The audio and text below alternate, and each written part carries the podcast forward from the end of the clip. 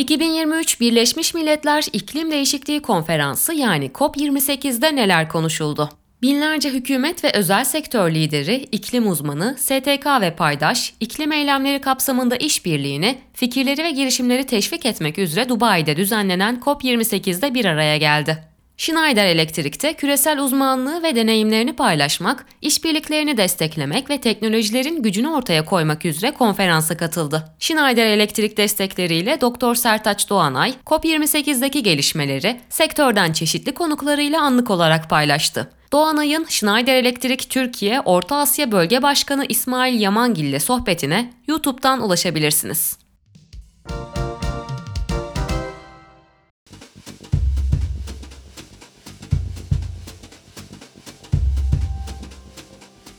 13 Aralık'ta 28.si tamamlanan top zirvesi artıları ve eksileriyle birkaç haftadır dünya gündeminde. Bir petrol ülkesi olan Dubai'de gerçekleşmesi ve konferansların genel olarak işlevini yitirmiş olması gibi sebeplerden sıkça eleştirilen iklim zirvesi aynı zamanda bu senenin konusunu fosil yakıtların fişini çekme olarak belirlemesiyle de uzmanları şaşırtmıştı.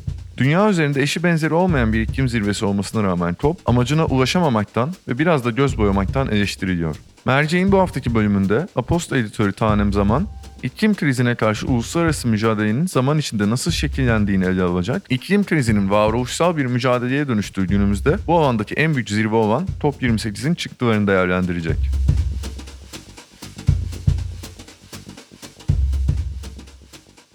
Dünya liderleri her yıl COP zirvesi için bir araya geliyor. Birçok doğal felaketin yaşandığı ve sıcaklıkların rekor düzeyde arttığı bir yılın ardından bu yılki COP28 zirvesi şimdiye kadarki en önemli zirve olarak nitelendiriliyor.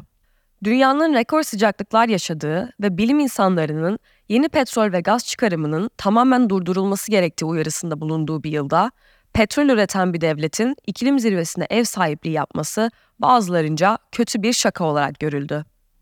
Çelişkiler burada bitmiyor. Bu yılki COP başkanı ise Abu Dhabi Ulusal Petrol Şirketi yani ADNOC'un CEO'su Sultanahmet Alcabar oldu. ADNOC dünyanın en büyük 12. petrol üreticisi. Karbon emisyonlarından en çok sorumlu olan şirketler listesinde 14. sırada. Ayrıca fosil yakıt şirketlerinin petrol ve gaz üretimini artırma planlarına ilişkin küresel bir analizde ikinci sırada yer alıyor. Bununla birlikte yakın zamanda 2027 yılına kadar günde 5 milyon varil petrol üretme taahhüdünde bulunarak genişleme planlarını hızlandırmış olan bir petrol şirketi. Yani iklim krizini körükleyerek büyük kazançlar elde eden bir petrol şirketi yöneticisi, iklim değişikliğine karşı küresel mücadeleyi yönetmek üzere dünyanın en prestijli iklim zirvesine başkan olarak seçildi. Bir tartışmalı iklim zirvesi daha sona ermişken kendimize şu soruları soruyoruz. Bir petrol yöneticisi gerçekten bir iklim zirvesini yönetebilir mi? İklim zirveleri hep böyle miydi? Peki bu zirveler nasıl başladı? Aposto Merceğin bu haftaki bölümünde bu sorulara ve daha fazlasına cevap bulmaya çalışacağız. COP zirveleri 30 sene önce başladığından bu yana bir istisna dışında istikrarını korudu. Pandeminin patlak verdiği 2020 senesi haricinde her yıl COP zirveleri dünyanın farklı bölgelerinde gerçekleşti. Peki nedir tam olarak bu COP zirveleri? Bu soruyu cevaplamak için 1992 Brezilya'sına yolculuk edeceğiz. Birleşmiş Milletler'in çevre hakkında konuşmak üzere bir konferans çağrısında bulunmasının üzerine dünyanın dört bir yanından temsilciler ilk kez gerçekleşecek olan Earth Summit yani Dünya Zirvesi için Rio de Janeiro'ya gelmişti. Dünya Zirvesi bu kadar çok sayıda ulusal liderin tek bir yerde bir araya geldiği nadir etkinliklerden biriydi. Bu sayede ellerinde uluslararası çevresel işbirliği yapmak ve bu işbirliğini artırmak için mükemmel bir fırsat vardı. Aynı zamanda gelişmiş ülkelerin başını çektiği, iklim krizinden en çok etkilenen, gelişmekte olan ülkelerin karar sürecine dahil olmasına da olanak sağlıyordu. Bu, çevrenin korunması için 10 yıllar boyunca devam edecek olan sürecin başlangıcıydı. Rio zirvesi çevre ve sürdürülebilirlik açısından çok faydalı oldu. İlk defa bu bağlamda ülkeler bir araya geldiler ve sürdürülebilir kalkınmanın esaslarını belirlediler. Dünyadaki doğal kaynakların hızla tüketilmesi ve bunun çevreye verdiği bu büyük zararın anlaşılabilmesi gelecek için ümit verici bir gelişmeydi. Bu zirvede bugünkü iklim krizi konularının temelini oluşturan 3 uluslararası anlaşmada imzaya açıldı. Bu anlaşmalardan bir tanesi ise COP zirvelerinin önünü açacak olan Birleşmiş Milletler İklim Değişikliği Çerçeve Sözleşmesi yani UNFCCC oldu. Bu anlaşma çerçevesinde ülkeler ilk kez tek bir ağızdan küresel sıcakların artmasını engellemek ve artan sıcaklıkların verdiği zararla başa çıkmak için işbirliği yapalım dedi. Peki bu nasıl yapılacaktı? Bu vesileyle Hükümetler Arası İklim Değişikliği Paneli yani IPCC oluşturuldu. IPCC'nin amacı dünyanın dört bir yanından bilim insanlarını bir araya getirerek siyasetçilere iklim değişikliğinin durumu hakkında bilimsel tavsiyelerde bulunmaktı. Bu noktada ellerinde en gelişmiş metotlarla iklim bilimini inceleyen en iyi bilim insanları vardı. Bundan sonra yapılması gereken bir sonraki şey ise herkesin bununla nasıl mücadele edeceği konusunda hem fikir olmasını sağlamaktı. İşte büyük parti de burada başladı. Yani Partiler Konferansı. Yani COP. Partiler yani taraflar müzakere etmek üzere bir araya gelen ülkelere verilen ismi temsil ediyor. Resmi adı Birleşmiş Milletler İklim Değişikliği Çerçeve Sözleşmesi Taraflar Konferansı. Ama bu pek akılda kalıcı değil. O yüzden bu konferanslara kısaca Conference of the Parties yani COP deniyor. COP'lar her yıl farklı bir ülkede gerçekleşiyor.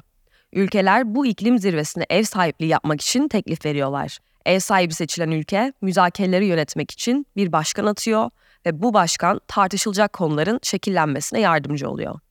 COP'ların genel amacı UNFCCC'yi imzalayan tüm ülkelerin iklim değişikliğine nasıl uyum sağlayacakları ve bunu nasıl sınırlandıracakları konusunda bir anlaşmaya varmaları. Peki COP'ları kim organize ediyor? COP, Birleşmiş Milletler tarafından düzenleniyor ve sera gazı emisyonlarını istikrara kavuşturmayı ve iklim değişikliğinin en kötü etkilerinden kaçınmayı amaçlıyor. Üye ülkeler, iklim değişikliği ile ilgili politikaları tartışmak için bir araya geliyor ve bir plan üzerinde çalışıyorlar. Bu kapsamda her ülkeye bazı ödevler veriliyor ve bu ödevleri yerine getirmeleri bekleniyor.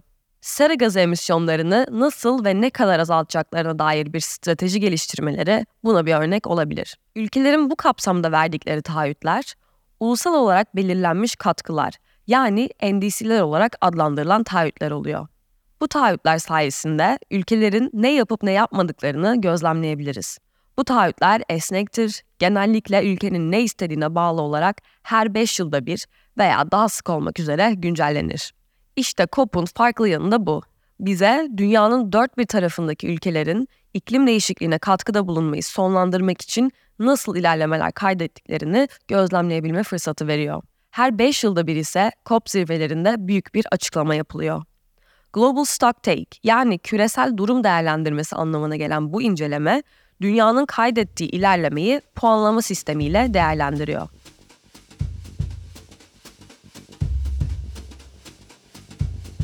1995'ten bu yana gerçekleşmekte olan COP zirveleri, iklim krizine karşı mücadelede bir sürü önemli adımında atıldığı yer oldu. Bunlardan bir tanesi UNFCCC sözleşmesi kapsamında yapılan ilk anlaşma olan Kyoto Protokolü. 1997'de Japonya'nın Kyoto kentinde gerçekleşen COP3 çerçevesinde oluşturulan bu protokol, ilk büyük atılımı gerçekleştirmiş ve emisyonların azaltılmasına yönelik uluslararası eylemin teşvik edilmesine yardımcı oldu. Ancak bu protokol yalnızca belirli bir grup gelişmiş ülkeyi hedef aldığı ve onlara emisyon azaltma yükümlülükleri getiren gelişmekte olan ülkeleri bu yükümlülükten muaf tuttuğu için eleştirildi. Bu durum küresel iklim değişikliği sorununu ele almak açısından adil ve etkili olmadığı şeklinde değerlendirildi. Kyoto protokolü özellikle Çin ve Hindistan gibi gelişmekte olan ülkelerin emisyonlarını etkili bir şekilde çözüm getirmediği gerekçesiyle eleştiriliyor. Çünkü bu ülkelerin emisyonları oldukça yüksek olmakla birlikte iklim krizine direkt olarak katkıda bulunuyorlar. Kyoto protokolünün devamı olarak ise 2015 yılında Paris Anlaşması imzalandı. Paris Anlaşması küresel iklim değişikliğiyle mücadelede yine önemli bir dönemeçti. Anlaşma katılımcı ülkelerin ortak bir hedef belirleyerek küresel ısınmayı 2 derecenin altında tutmayı amaçlıyor ve mümkünse 1,5 dereceye çekmeyi hedefliyor. Anlaşma ülkelerin sunduğu az önce bahsettiğimiz NDC'ler aracılığıyla emisyon azaltma taahhütlerini içeriyor. Bu anlaşmanın genellikle bağlayıcılığı yok. Ancak şeffaf raporlama ve izleme mekanizmalarını içeriyor. Anlaşmada küresel işbirliğinin artırılması, karbon salınımlarının azaltılması, yeşil enerjiye yönelik teşvikler ve iklim finansmanı gibi yararlı noktalar yer alıyor. Ancak bazı eleştirmenler anlaşmanın bağlayıcı olmayan taahhütlerini ve yaptırımların nedeniyle yetersiz olduğunu, küresel hedeflere ulaşma konusunda belirgin bir zorluk yaşandığını savunuyorlar. Uluslararası Enerji Ajansı'na göre felaketsiz bir geleceğe giden yol daralıyor olsa da hala ulaşılabilir bir durumda. Ancak bu hedefe ulaşmak için yılda bir kez yapılan COP toplantılarına bel bağlamak artık yeterli bir yaklaşım olmayabilir. UNFCCC'nin eski yönetici sekreteri Cristina Figueres, meselenin artık çok taraflı katılım ve işbirliğinin olmadığı ve COP zirvelerinin yeniden tasarlanması gerektiğini düşünüyor. Bu yılın başlarında yaptığı bir konuşmada çok taraflı katılım sağlanılan bu zirvelerin hükümetleri kendi ülkelerinde yapılması gerekeni yapmaktan uzaklaştırdığını söyledi. Ve açıkçası 90 bin kişinin bir zirveye katılmasındansa evlerinde kalıp işlerini yapmasını tercih ederim diye ekledi. 1995'ten bu yana COP çok yönlü bir topluluğa dönüştü. Bir yönüyle dünyanın dört bir yanından gelen müzakerecilerin bir anlaşmaya varmaya çalışmasıyla taraflar konferansı olmaya devam ediyor. Ama öte yandan COP artık iklimle ilgili çalışan herkesi bir araya getiren büyük bir karnaval tadında bir konferans olmaya evrildi. İklim aktivistlerinden devlet başkanlarına, yerli halktan film yıldızlarına kadar herkesin katıldığı büyük bir etkinlik haline geldi. COP'un bu kadar popülerleşmesi bütün dünyanın kısa bir süre boyunca da olsa iklim krizine odaklanmasına imkan sağlasa da bu kadar sahne ışıkları altında olması belki de dikkati olması gerektiği yerden uzaklaştırıyor. Asıl sesi duyulması gereken ve iklim krizinden en çok etkilenen yerel topluluklar seslerini duyurmakta zorluk çekiyorlar. Aynı zamanda konferansta eşit bir zeminin olmamasından ve tarafların eşit bir şekilde temsil edilememesinden de muzdaripler. 30 Kasım'da başlayan bu seneki COP28'de Birleşik Arap Emirlikleri'nin ev sahipliğinde gerçekleşti. Müzakerecilerin final metni üzerine anlaşmaya varamamasından dolayı bir gün uzatılarak 13 Aralık'ta sona erdi. COP28 için Dubai'de bulunan Doğa Derneği Hukuk Danışmanı Özlem Altıparmak, konferans boyunca konuşulanları şu şekilde özetledi. COP28'in e, en önemli gündemi aslında hani artık geldiğimiz noktada bir buçuk derecelik e, ısınmayı yakalayıp yakalayamayacağımız yani bu hedefi yakalayıp yakalayamayacağımız konuşuluyor. Ee, ve fosil yakıtlardan çıkış en önemli gündem. Ee, işte bazıları fosil yakıtlardan çıkış, bazıları fosil yakıtların kullanımının azaltılması e, gibi şeyler söylese de tabii ki fosil yakıtların en çok kullanıldığı yani petrolün en çok e, çıkarıldığı, kullanıldığı bir ülkede yapılıyor e, Dubai'de Birleşik Arap Emirlikleri'ndeyiz. E, buradaki toplantılar e, fosil yakıttan çıkış gibi değil de ya da fosil yakıtların sonlandırılması gibi değil de biraz daha kayıp zarar fonu odaklı başladı. Ee, yani sanki işte zararların tazmininin yapılması ya da fosil yakıtların kullanılmaya devam edilmesi ama e, karbon yakalama ve tutma teknolojileri gibi hani mevcut düzeni değiştirmeden aslında sadece e, tazminatla telafi edici önlemlerle ya da yeni bir teknoloji geliştirip e, fosil yakıtları kullanmaya devam etmekle gibi geçiyor. Ben bir hukukçuyum e, insan hakları savunucusuyum. Toplumsal cinsiyet eşitliği alanında da çalışıyorum. Hani benim için aslında buradaki tartışmaların çoğu biraz göz boyamadan ibaret e, gibi geliyor iş iklim müzakeresi olunca. O nedenle e, toplantıları biraz daha e, işte hak odaklı, e, kadınların gözünden, yerli halkların gözünden de takip etmeye çalışıyorum insan hakları boyutuyla. Konferans başlarken iklim aktivistleri ve bilim insanları arasında Birleşik Arap Emirlikleri ve diğer petrol ülkelerinin herhangi bir anlaşmayı zayıflatmaya çalışacakları konusunda derin bir şüphe vardı. Zirveye katılan bilim insanları ve uzmanların çoğu bu şüphelerin doğru çıktığını söylerken, Dubai'deki zirveye katılan İstanbul Politikalar Merkezi'nin iklim değişikliği çalışmaları koordinatörü Ümit Şahin bu olaya farklı bir pencereden yaklaştı blokaj oluşturan ülkelerin ev sahibi olması falan işe yarıyor gibi gelmeye başladı açıkça bana. E, iyimser de diyebilirsiniz ama e, tabii sürekli bunları teşhir etmek, sürekli hem dediklerin hem yaptıklarını ortaya koymak da çok önemli. O, o kuşkusuz. E, eğlenceli oluyor en azından onu söyleyeyim. Yani e, bu tür ülkelerde e, bu zirvelerin olması daha eğlenceli oluyor. E, e, dönen dolapları falan da daha rahat e, görüyorsunuz. Ama böyle e, petrol ülkeleri aralarında networking yapıyor demem. Yani o tür bir e, yani bir miktar arkadan kullanma olduğu işte çeşitli petrol anlaşmaları için kullandıkları falan söylendi ama networking'in ötesinde bir şey. Çünkü petrol ülkeleri şu anda savunmada. Yani eskiden savunmada değillerdi. Şu anda ciddi anlamda savunmaya çekilmiş durumdalar. O açıdan zevkle izliyorum yani. İklim müzakerelerinin yaklaşık 30 yıllık tarihinde ilk defa fosil yakıtlar ifadesine yer verilen metinde sıcaklık artışını sınırlamak için fosil yakıtlardan uzaklaşma çağrısı yer aldı.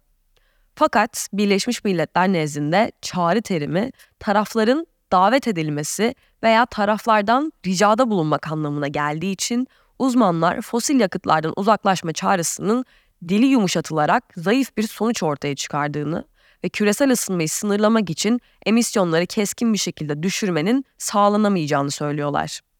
Bununla birlikte taraflar küresel yenilenebilir enerji kapasitesinin 2030 itibariyle 3 katına çıkarılması ve enerji verimliliğindeki ilerlemenin 2 katına çıkarılması hedeflerini kabul ettiler. Final metninde yer alan başka bir nokta ise kayıp zarar fonunun operasyonel hale gelmesiydi.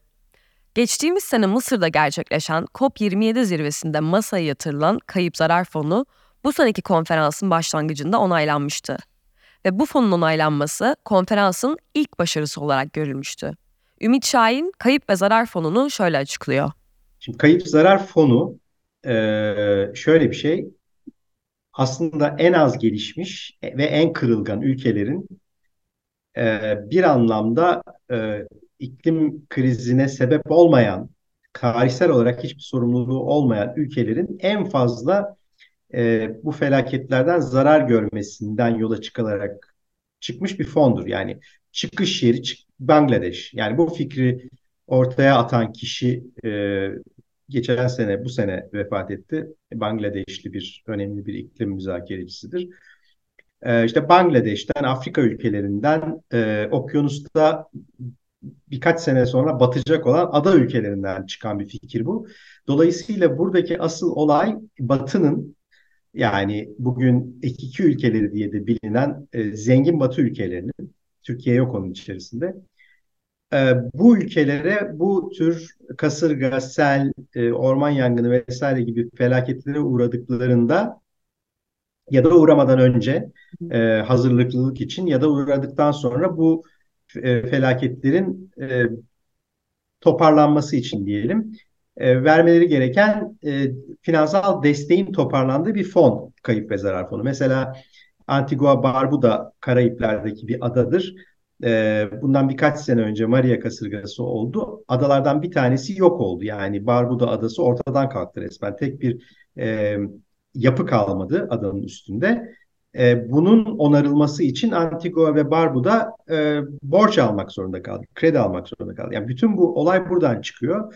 Bu ülkelerin e, borç almamak ya da işte birilerinin yardımına muhtaç kalmamaları için bir kayıp ve zarar fonu oluşturması. Ancak gelişmiş ülkeler kayıp zarar fonu bağlamında vermeye uygun gördükleri para miktarı konusunda eleştirilmekte. Birkaç ülkenin toplam olarak taahhüt ettiği miktar 700 milyon dolar civarında. Fakat iklim değişikliğinin her yıl yol açtığı tahmini zararın 400 milyar dolar olduğu düşünüldüğünde ortaya çıkan zararın oldukça gerisinde kalıyor. Final metninin kabul edilmesinin ardından COP28 Başkanı Al Jaber, müzakerelerin sonucunu tarihi bir başarı olarak nitelendirdi. Fakat iklim uzmanları bu fikre pek katılmadı.